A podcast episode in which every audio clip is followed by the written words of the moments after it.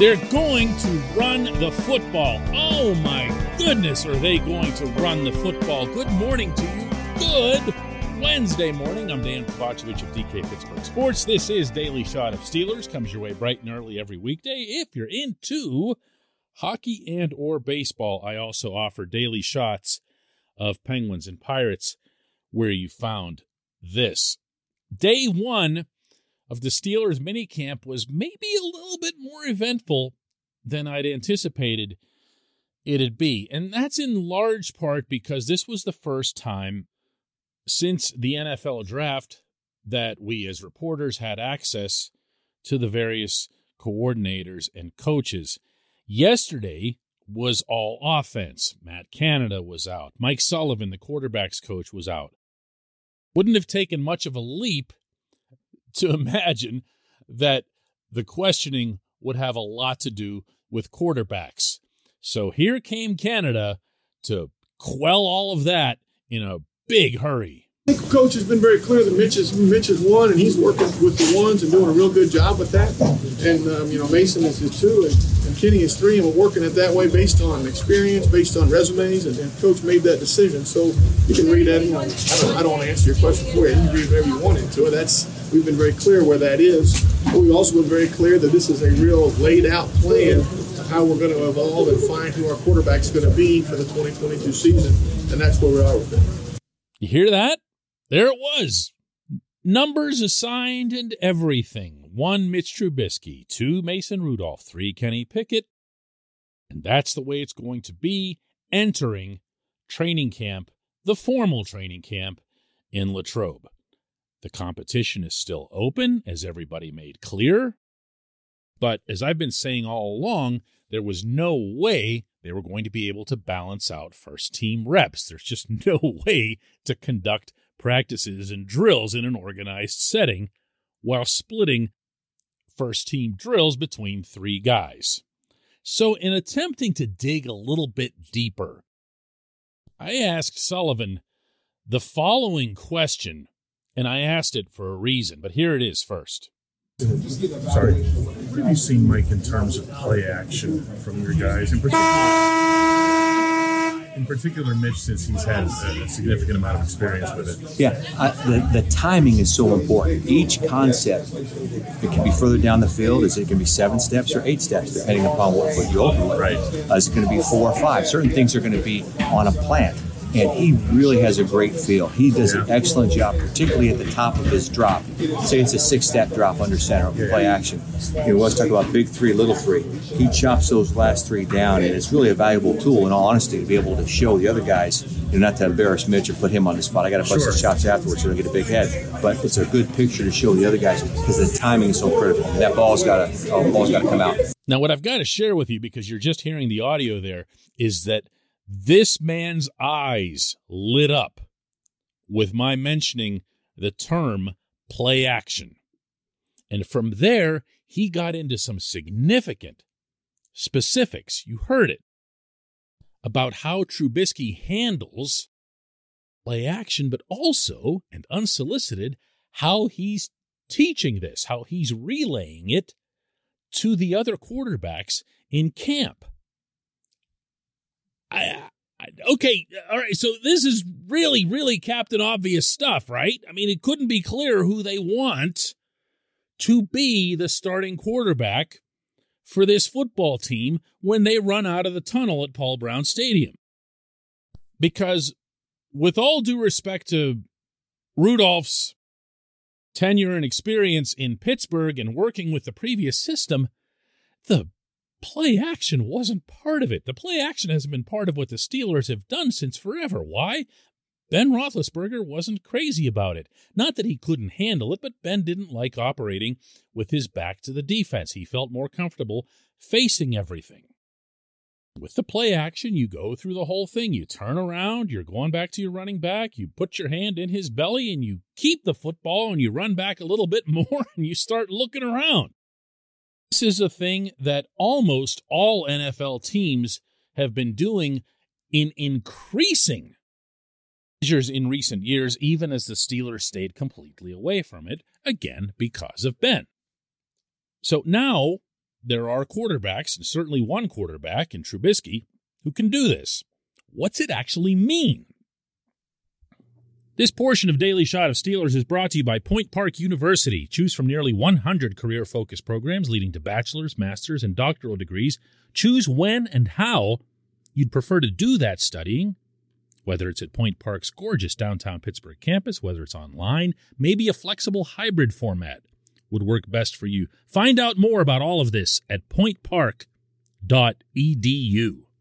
What this means is that this football team, this offense, is going to run. And even when it passes, it's going to feed off the run. There's going to be a fair element of deception to the offense, as opposed to remember the first half of last season when the tight ends and the wide receivers and anyone else who was allowed to move within the formation did, and it all looked kind of high schoolish and it really didn't do much because defenses didn't budge. Why? Because they didn't respect the run. Even with Najee Harris back there, they didn't respect the run. They also didn't respect, and this might have been more prominent in this equation, that Ben would be able to throw a pass downfield, or that he'd be willing to attempt a pass downfield. He didn't attempt many. So the defense would just sit there at the line of scrimmage sometimes nine, ten. I'd swear there were occasions with 11, and they wouldn't blink, much less budge.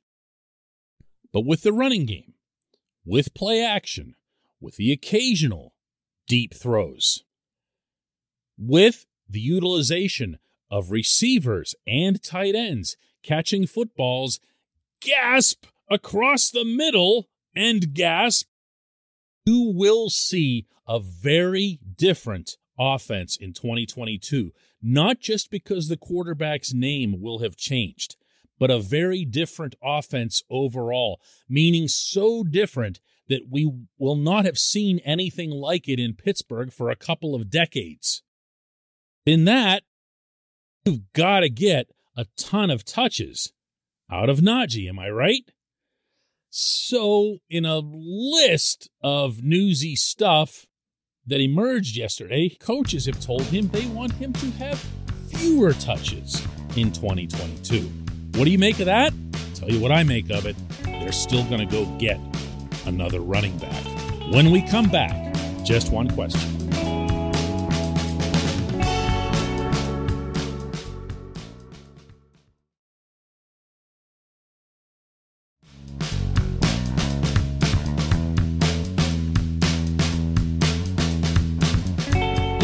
Daily Shot of Steelers is brought to you by our friends at Mike's Beer Bar. They're located directly across Federal Street from PNC Park. They are the one, the only, the premier destination in Pittsburgh for craft beer. More than 500 craft beers available, more than 350 of those local, and more than 80 of those on tap.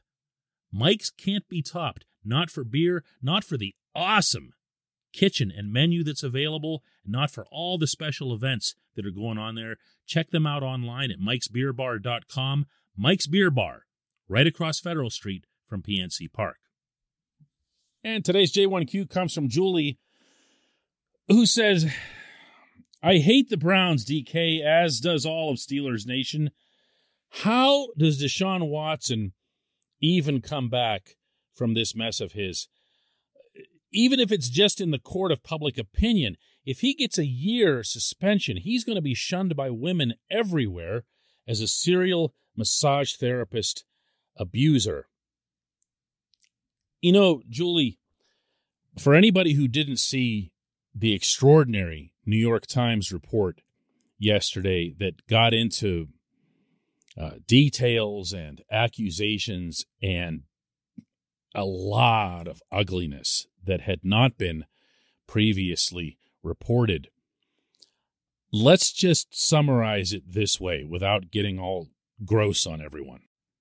Not only has Watson been accused of sexual misconduct by more than two dozen women now on the record in the legal system, But also, according to this report, the Houston Texans were assisting him through the process, including the usage of non disclosure agreements that were put together by the team. Um, no, no, you can't do that. And no, Julie, with all due respect to your question, I'm not going to get into this from the football standpoint. I'm just not. To me, football is so many miles down away from being relevant when it comes to this kind of behavior that my thoughts are going to go with the accusers first and foremost, understanding that there is a system in place and everyone's presumed innocent and all that other stuff. But even more so to just the general seriousness of those accusations. And they should not be taken lightly in any context. And to me, looking at it from the football perspective, I guess the way that I'd view it, if focused on football, is that it's remarkable to me, remarkable that the NFL hasn't already rendered Watson an inactive exempt player, meaning that he shouldn't be and wouldn't be getting any pay from the Browns or anybody in any capacity until this matter is resolved. Don't say that because I hate the Browns or care about the Browns in any way. I don't think the Browns are going to be very good with or without him.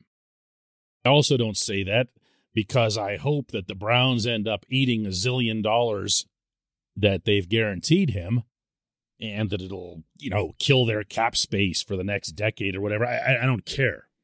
I don't care. I do care about the sport of football. I do care about the National Football League. And the NFL needs to be acting on this much more aggressively and much more definitively than it has to date. So far, what we've gotten from Roger Goodell, and this has just been at scattered uh, questionings when he appears somewhere. Someone will ask something about Deshaun Watson, and he'll say, you know, we have an uh, investigation ongoing, and you know, we'll get to it when we get to it. He doesn't say that, but that's the essence of what it is that's coming out of his mouth. So, no, that's not the way the league should conduct itself. The league, if it wasn't already, now needs to investigate not only Watson's actions, but also those of the Texans. It needs to bring the swiftest, harshest hammer available to it. Again, not because of the Browns, but because this, this, if it's proven to be true, is wrong. It's just flat out wrong. And the NFL can't, and I don't believe that it will be, associated with it in any way. I appreciate the question, Julie. I appreciate everyone who listens to Daily Shot of Steelers. Today is day two of minicamp. Be back over there, also doing some baseball today. Busy day, fun times. Great to be back in the full swing of things.